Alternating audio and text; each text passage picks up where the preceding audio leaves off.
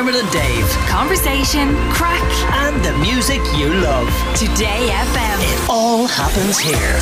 Today FM. Our next guest was told by Louis Walsh that no one is going to read his book. so now we have to prove Louis wrong. Michael Cragg spent years as an indie fan hiding a closeted love for the glorious days of pop and now has spoken to all of the people who made it happen in a brand new book, Reach for the Stars 1996 to 2006 Fame, Fallout, and Pop's Final Party.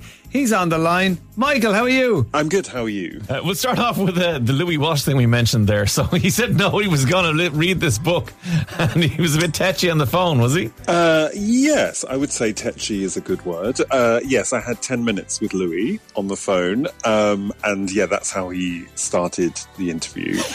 Why do you think he was so negative about what's turned out to be an absolutely brilliant book with amazing insights into the world of pop?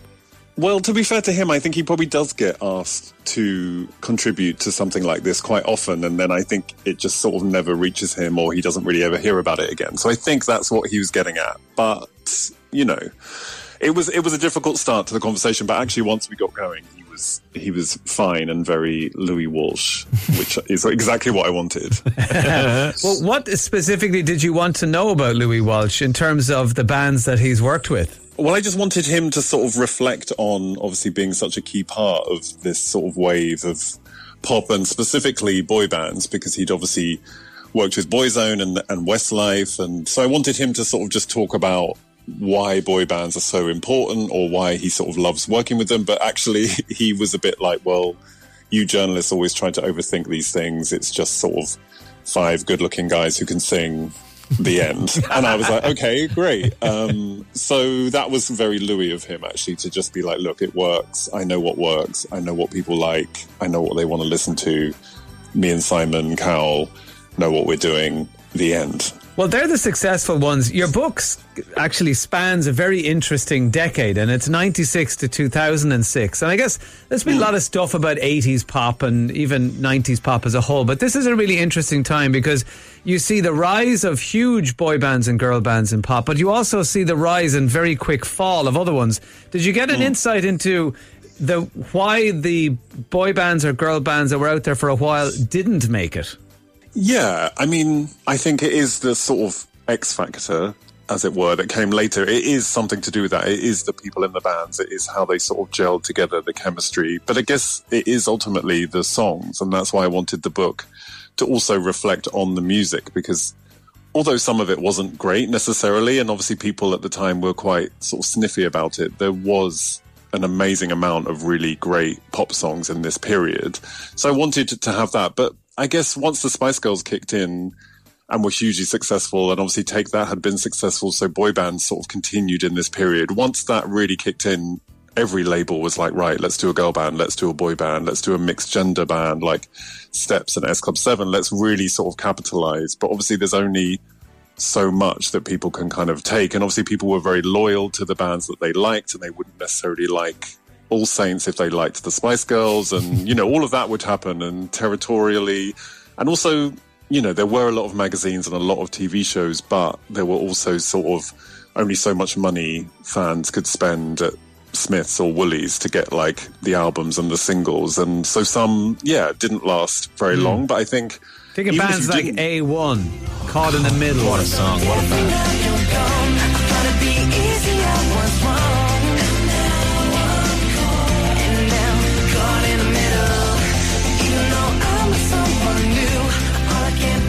Song. I mean, I, that story is quite different because they were put together as songwriters. It wasn't that they wanted sort of four or five models and, you know, one of them could sing. They wanted like people that could all write. So the idea was they would be this sort of all writing, all singing, all dancing boy band.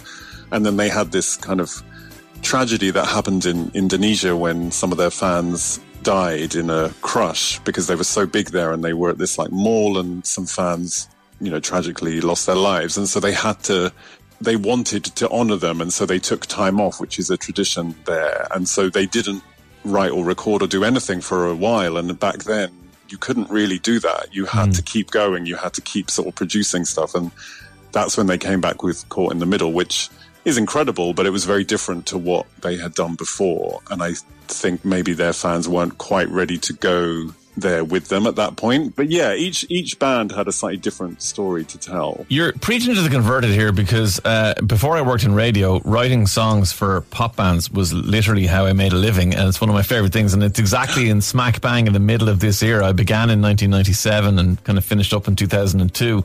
Uh, so yeah, that's what, that's what I did. And a lot of the bands, the Irish bands, uh, would have. Uh, began their careers in my uh, little studio and then gone on to, to kind of you know find their conversations with record labels after they, they had initially kind of done a little bit with me. So it's amazing to see this documented in such a massively uh, well written and put together book and see all this stuff. Did you notice any correlation between bands that were bands before they got management and uh, a record label deal, or bands that were put together by managers in a inverted commas a more cynical way of doing it? But did you find any kind of correlation between like being your own band already and then being successful, or was did it matter? I mean, Steps were not together before this happened, but I think their story is quite interesting because they almost were like an independent pop act. You know, they were sort of doing the kind of scene of like going to different things, and Pete Waterman only sort of signed them on like a one single deal, and it was a bit like novelty, and you'll just do five, six, seven, eight, and it will be fine, and that's the last we'll hear of you. But hmm. they actually sort of plugged away a bit more. They sort of did their things off their own back. They were a bit sort of bit more savvy with money because they were slightly older and they'd had jobs before and so they weren't as kind of like right if we're going to do this this is going to cost us this amount of money. Whereas a lot of the other acts who were sort of promised 1 million dollar record deals and put together by a label in a sort of shiny office were a bit more like oh okay this is this is the life now. And i don't think they always lasted as long or made as much money maybe Yeah. as the others did Uh, where there is pop, there will be partying, and you've got loads of great stories in the book about, particularly people trying to make it onto Saturday morning television, which was often one of their main outlets for publicity, for that went direct to their audience. Uh, but a lot of the time, they weren't in great shape. Um, could you take us through some of your favourites? I mean, my absolute favourite is Nadine from Girls Aloud having to be injected uh, with a muscle relaxant to stop her throwing up whilst filming um, ITV's Grease Mania. I'm not entirely sure why they thought that was a good idea, but she says that all that it meant was that she just threw up incredibly relaxed. So I don't think that worked. necessarily. That's my favourite. Where, with all your wonderful perspective, where do you think pop is now? Where is pop now? I mean, it is so different because obviously streaming, pop as in popular, is not a phrase used as much now, if you know what I mean. Like back then, pop was whatever was hugely popular, and you knew how popular you were because you were in the top 10, and that's where you had to be each week with each release. Whereas now, you can be someone like Charli XCX or Carly Rae Jepsen or all these pop stars and not necessarily be having like the biggest hits, but you can be popular in many other ways. And also, it feels a bit heavier now, maybe. You know, you write about your mental health and you write about darker topics, perhaps. So it's gone through a wave of that, especially when you compare it to sort of Reach for the Stars, Climb Every Mountain Higher.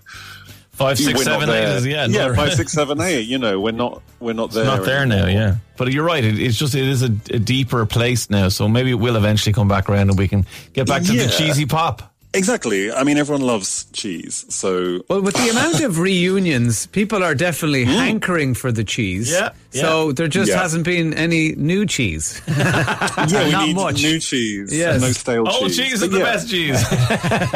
uh, Michael, Yes. it's fascinating to talk to you. Thank you for writing this book. It is absolutely brilliant Oh, you're for someone uh, who's as into the poppy, cheesy stuff as I am to go through all this. So thank you, and to all my cheese uh, lovers who are listening in, because we do Yes. a thing on the show called Cheese and Crackers, where I pick the cheesy pop, Dermot picks the crack and rock tunes, and people decide which one wins. And Yeah, I- but you know, Oh, Dave, well. that every Cracker fan, Michael, always has a few guilty pleasures That's in the true. back pocket. That's true. We just don't Yes. shout it too loud. And we have to abolish guilty pleasure, I think, as a term. So let's just get rid of that. Just a pleasure. But- Just a pleasure. yeah, it's just a pleasure. Don't feel bad about it. It's fine. Uh, Michael Cragg, author of Reach for the Stars. Thank you so much for joining us today. Thank you for having me. Bye. Take care. Bye. Dermot and Dave. Weekdays from 9 a.m. Today FM.